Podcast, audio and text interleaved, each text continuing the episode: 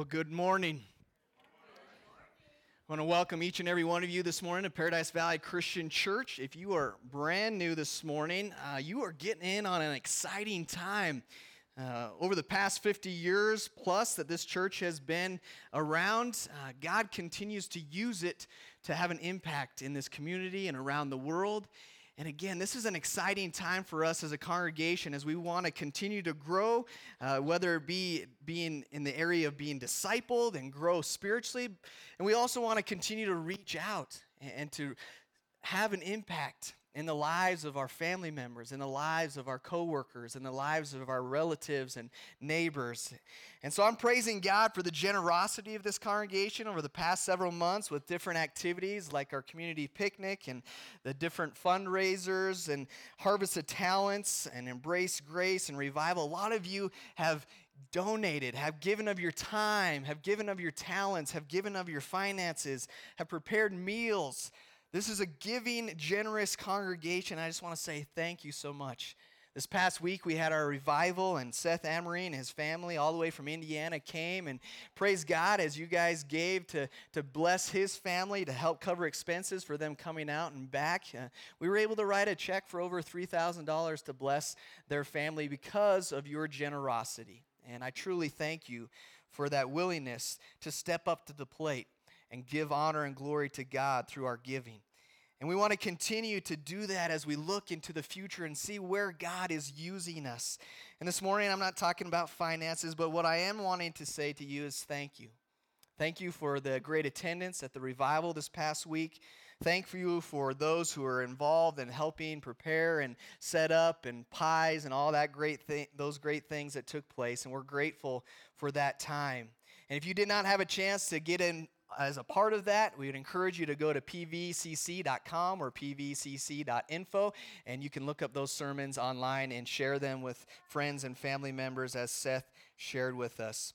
We're getting back into this idea of the, the sermon series of Here, There from First Peter. And as many of you know, uh, my family and I just moved from Nebraska in July, and we've been kind of hanging out at the Berlin's house, which has been awesome. And uh, but it just reminds me of this idea that that this world is not our home. Okay, and as I hang out in the Berlin's basement with my seven kids and my wife, I'm reminded that this place is not my home. I, it's great. I got free, you know, free internet. I got free cable. I, got free, you know, water. We kind of help out a little bit here and there, but for the most part, the Berlins have been so generous to share with us and, and just said, hey, you're here. We love having you here. We appreciate it. And we love being there. There's some amazing, great things that we get to experience by hanging out in the Berlin's basement. But at the end of the day, that's not my home. I'm looking forward to something different, something that's mine that God is creating. And that's the same thing as in this world that we face this the difficulties and we know that this there's some awesome amazing things that take place in this world, but this is not our home we have something so much greater to look forward to. Just a quick uh, update we are renting our house out in Gering, so that's a praise. And we are under contract for a house up in the Wolf Creek area, so that's a praise. Uh, if it all goes through, uh, God's working through that. It's a crazy situation. We'll tell you that more later. Um, but God is at work in that, and we should be able to close on November 7th, the day before we head to Fall Fling, as I'm speaking at Fall Fling. So it's a crazy time. It's a fun time. We're going to let you know if we're going to need some help moving out of the Berlin's basement. Um, but we're, we're praising God that we know as Christians that this is not all we have to look forward to. We're here, but we're, there's something so much better there. And so as you turn over to 1 Peter, 1 Peter chapter 1. I want to read actually from Matthew as we begin. Jesus said to his disciples once, Blessed are your eyes because they see, and your ears because they hear.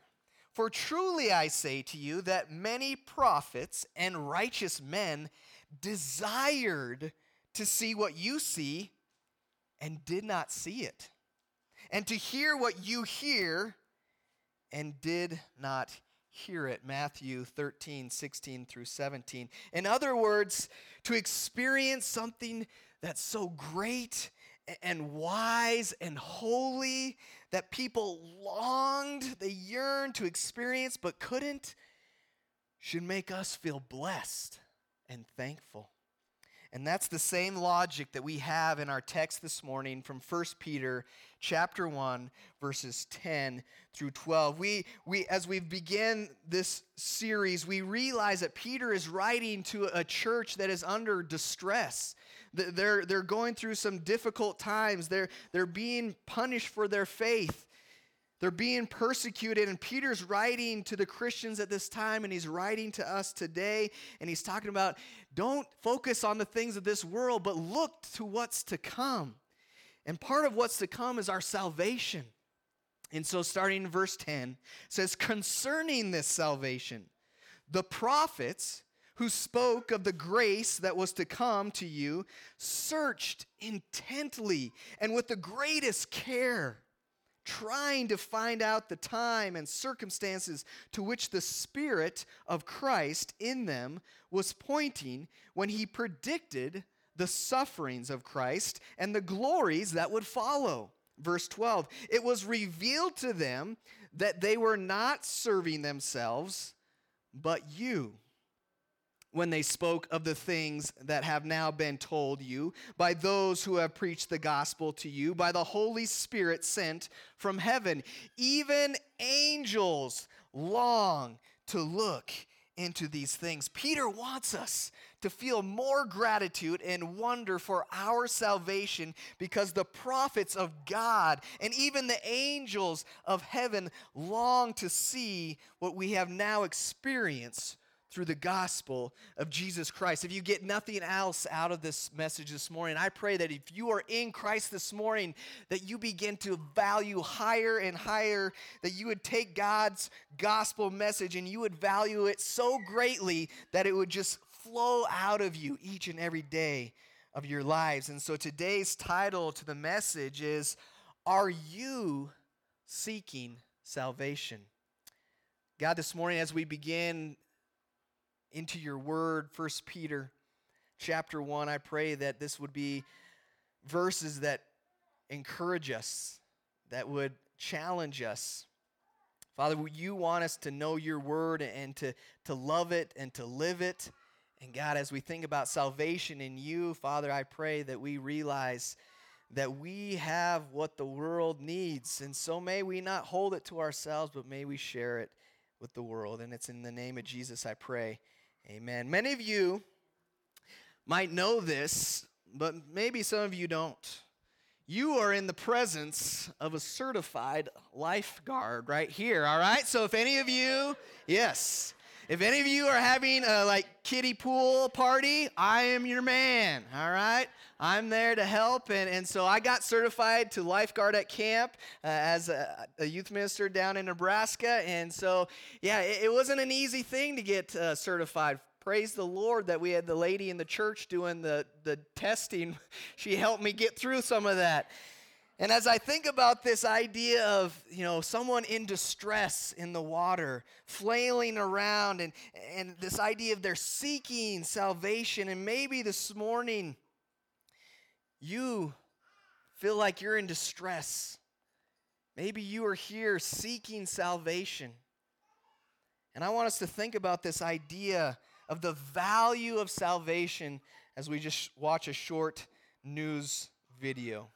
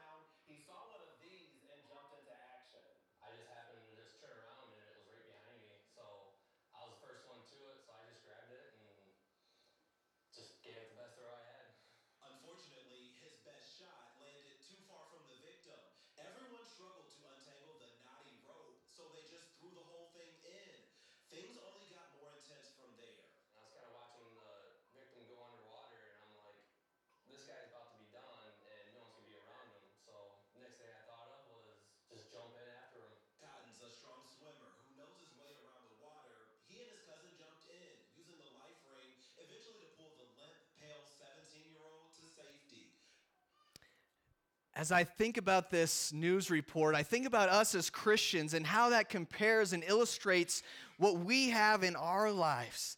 I think about this idea of are we seeking salvation? And this concept of being saved from the water comes to my mind. And, and I believe that there might be three separate camps of individuals gathered this morning together. And I want us to touch on each one separately and, and find application for each one as we look at these verses. And so, as I think about this idea of salvation, being saved, are we seeking salvation? Are there individuals, even maybe here this morning, that, that are just kind of floating through life? You're in the middle of, of a storm out at sea, but you're just kind of hanging out. You don't even necessarily realize that you need saved. And that's a question that we have to ask here this morning. Do I need to be saved? And, and the question is not so much do we think we need to be saved, because you can need to be saved and not even know it. For example, maybe at the Casper Airport, there's an airplane that takes off, and, and pretty soon they begin to have uh, issues. And, and so here, this, this plane that just recently took off is losing altitude, and it's heading straight for our sanctuary. You see, unless someone comes in and lets us know that the plane, the plane is coming, little fantasy island reference there. All of us, as we sit here, think we're good. We're okay. But the reality is, is as the plane lose loses altitude, we're in trouble. We need to be saved. Someone needs to come tell us. And so you can see that feeling safe is no proof that you are safe. You may desperately need salvation and not feel in any danger at all. So I ask again do we need to be saved? Are we in any danger which we may not feel but still need to be saved from?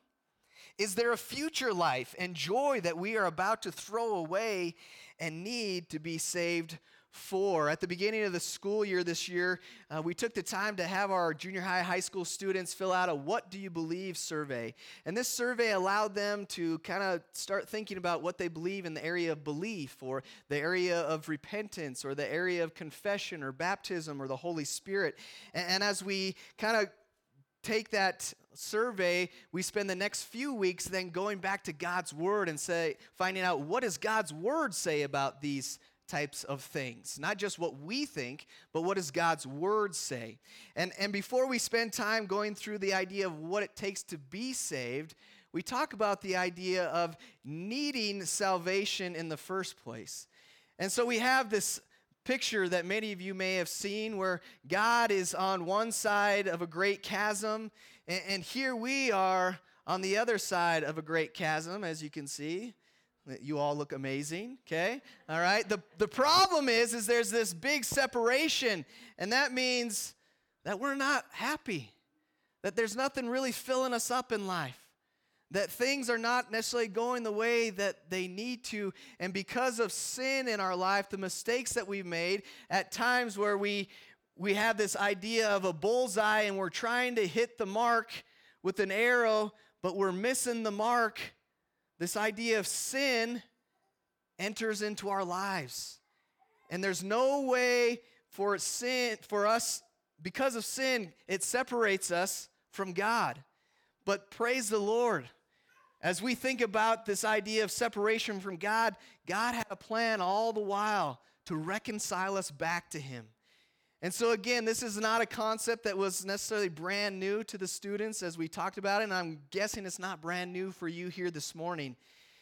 But through the blood of Jesus and the cross, we have the ability to come back to God.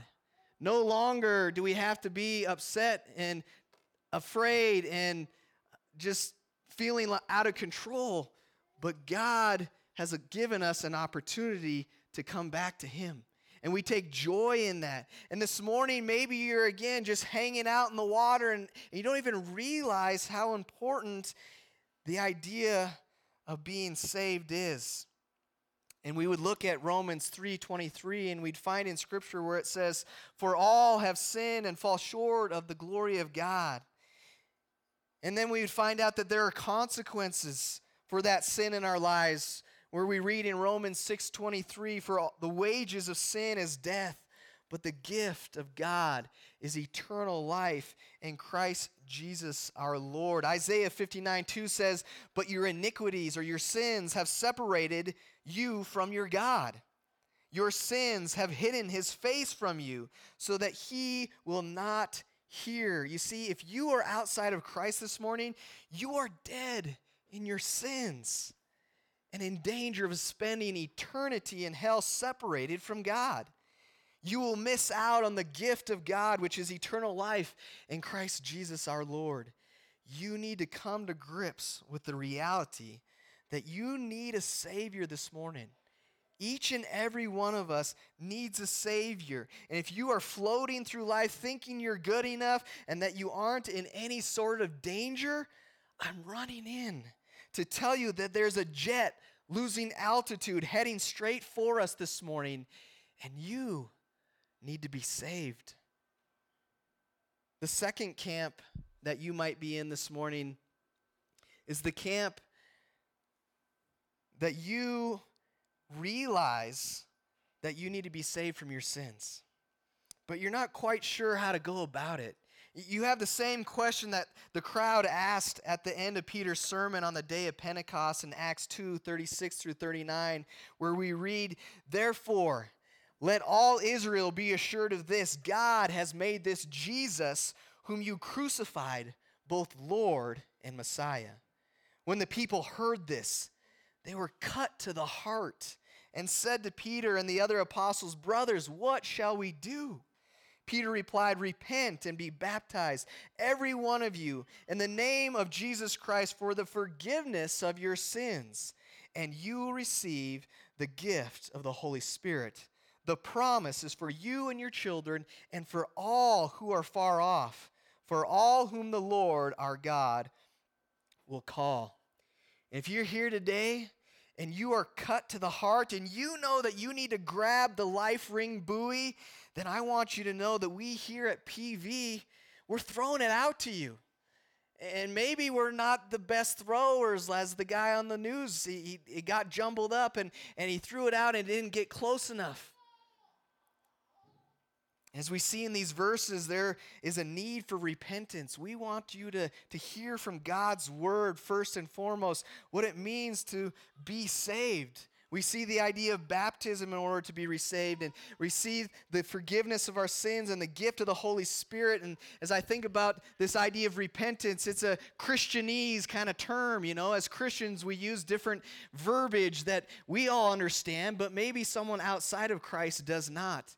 And we use this word repent. And if I was to give you the Bible college answer or definition, it's this idea of a change of mind that requires a change of our actions.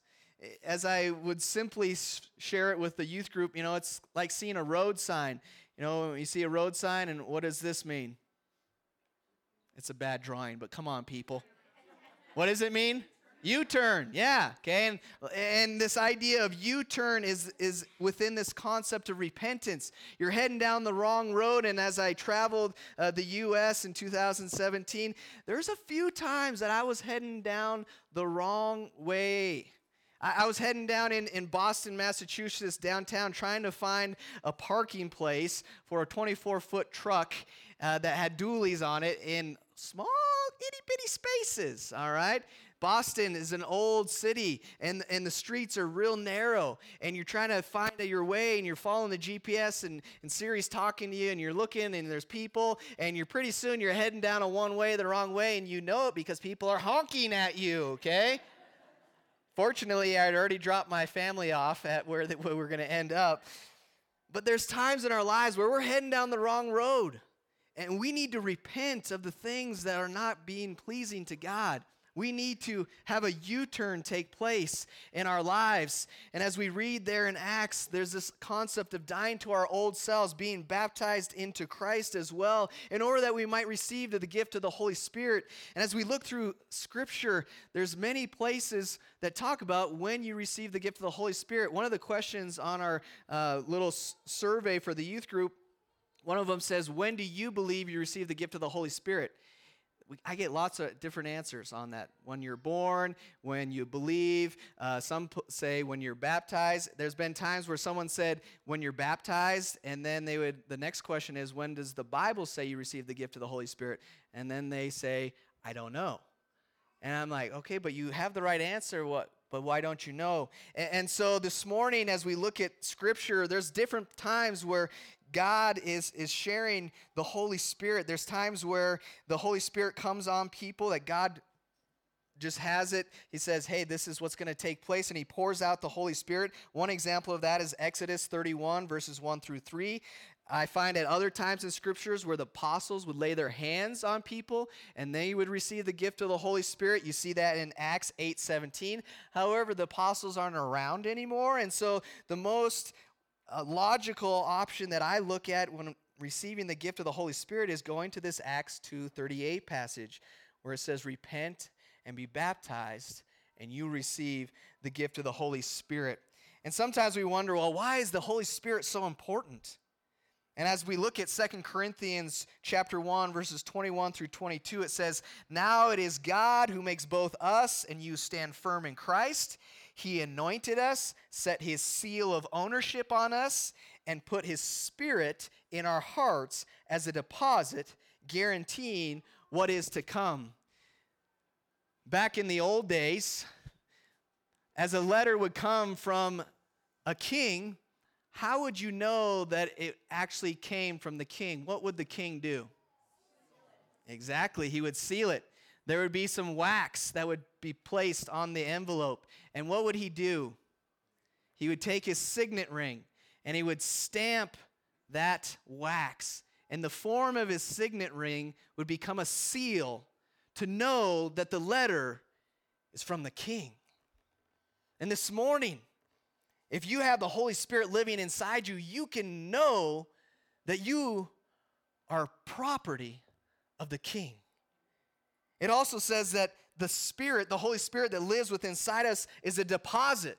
And it, it's crazy that you sign a whole lot of papers when you buy a house. I guess that's important because they're giving you money, I guess, to buy houses. And, and so one of the things that you have to do is you have to give earnest money. And so that you're saying, yes, I'm, I'm guaranteed I want this property. I'm putting money where my mouth is. And so there's this deposit that takes place in order that we might actually go through with purchasing the home. The Holy Spirit is part of that seal and that guarantee and that deposit as we look forward to salvation and eternity with God.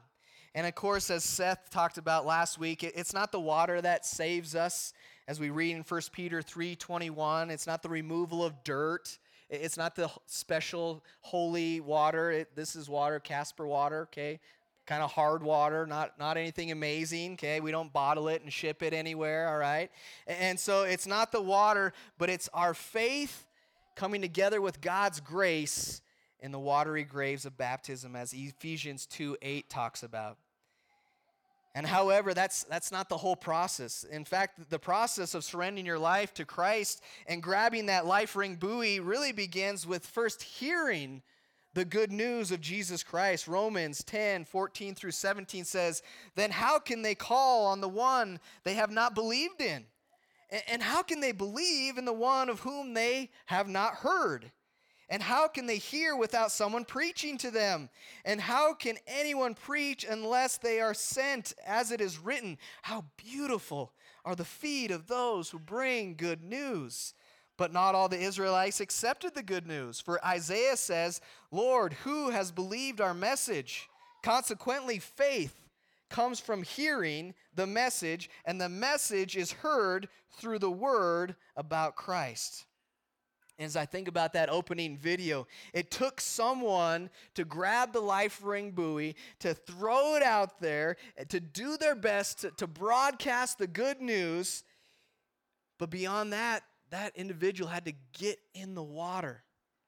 He had to get involved in the life of the person that he was sharing the truth with or trying to save. And so, before a person makes a decision to repent and be baptized, they first have to believe. And the only way they're going to believe is by hearing. And in Romans 10 9 through 10, we find another part of the salvation process. If you declare with your mouth Jesus is Lord and believe in your heart that God raised him from the dead, you will be saved. For it is with your heart that you believe and are justified, and it is with your mouth that you profess your faith and are saved and all these different aspects of the salvation process work together. I remember Wes Goodall sharing with me the very first time of the idea of the five finger exercise, where you hear and then you believe and then you repent and then you confess Jesus as your Lord and Savior and you're immersed into Christ, you're baptized into Christ, and then you walk in the Spirit, as Wes would say. You walk every single day trusting, depending on Christ. And this morning, if you know you need salvation and you've just been holding out, you've been hanging out in the pew for years or months, then this morning I want to encourage you if you know the truth about the salvation process, then don't hold back. Grab a hold of the life ring buoy of salvation and surrender your life to Christ. But maybe this morning, I'm speaking to the choir.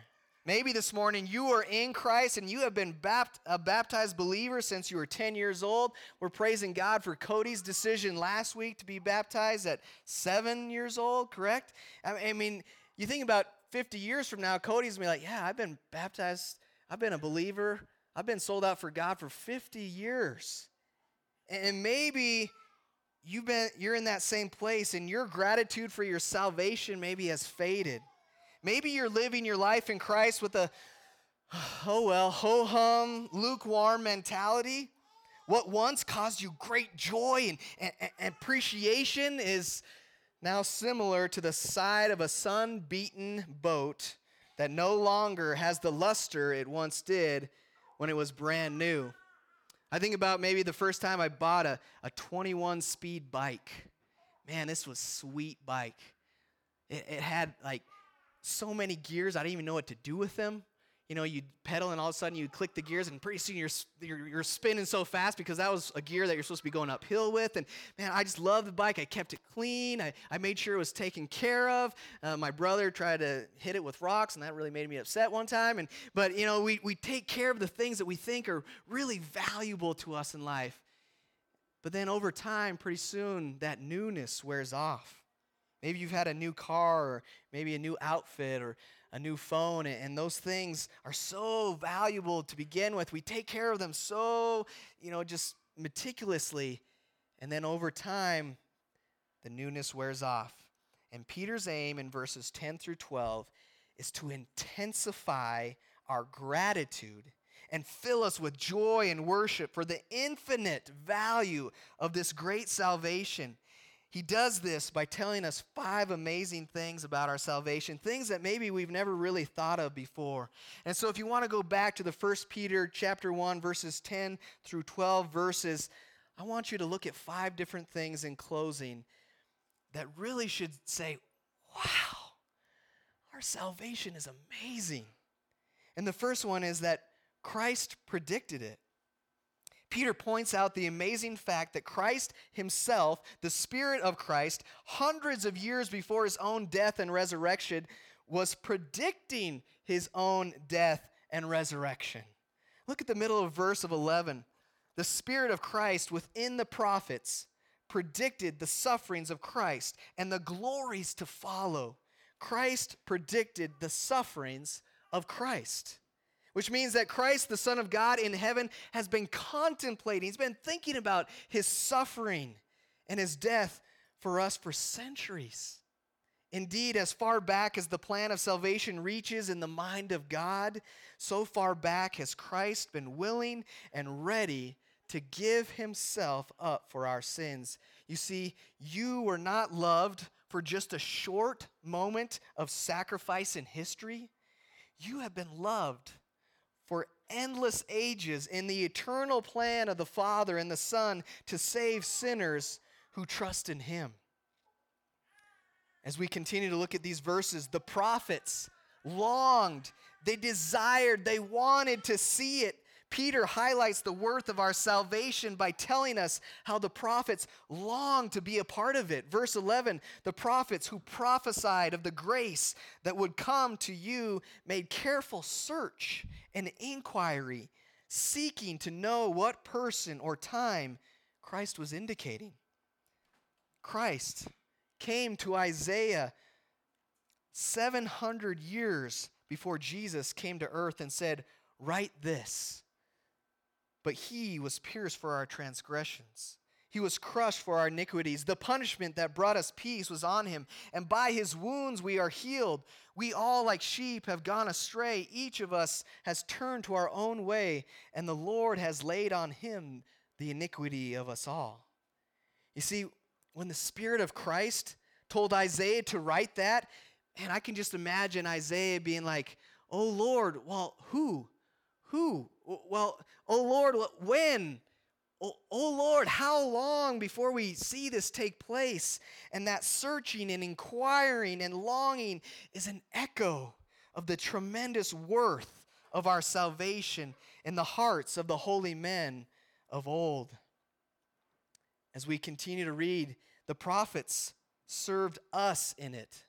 You see, as the, the prophets inquired and they searched and they were longing to know when this was all going to happen, the Lord's answer to that yearning cry of the prophets is given in verse 12.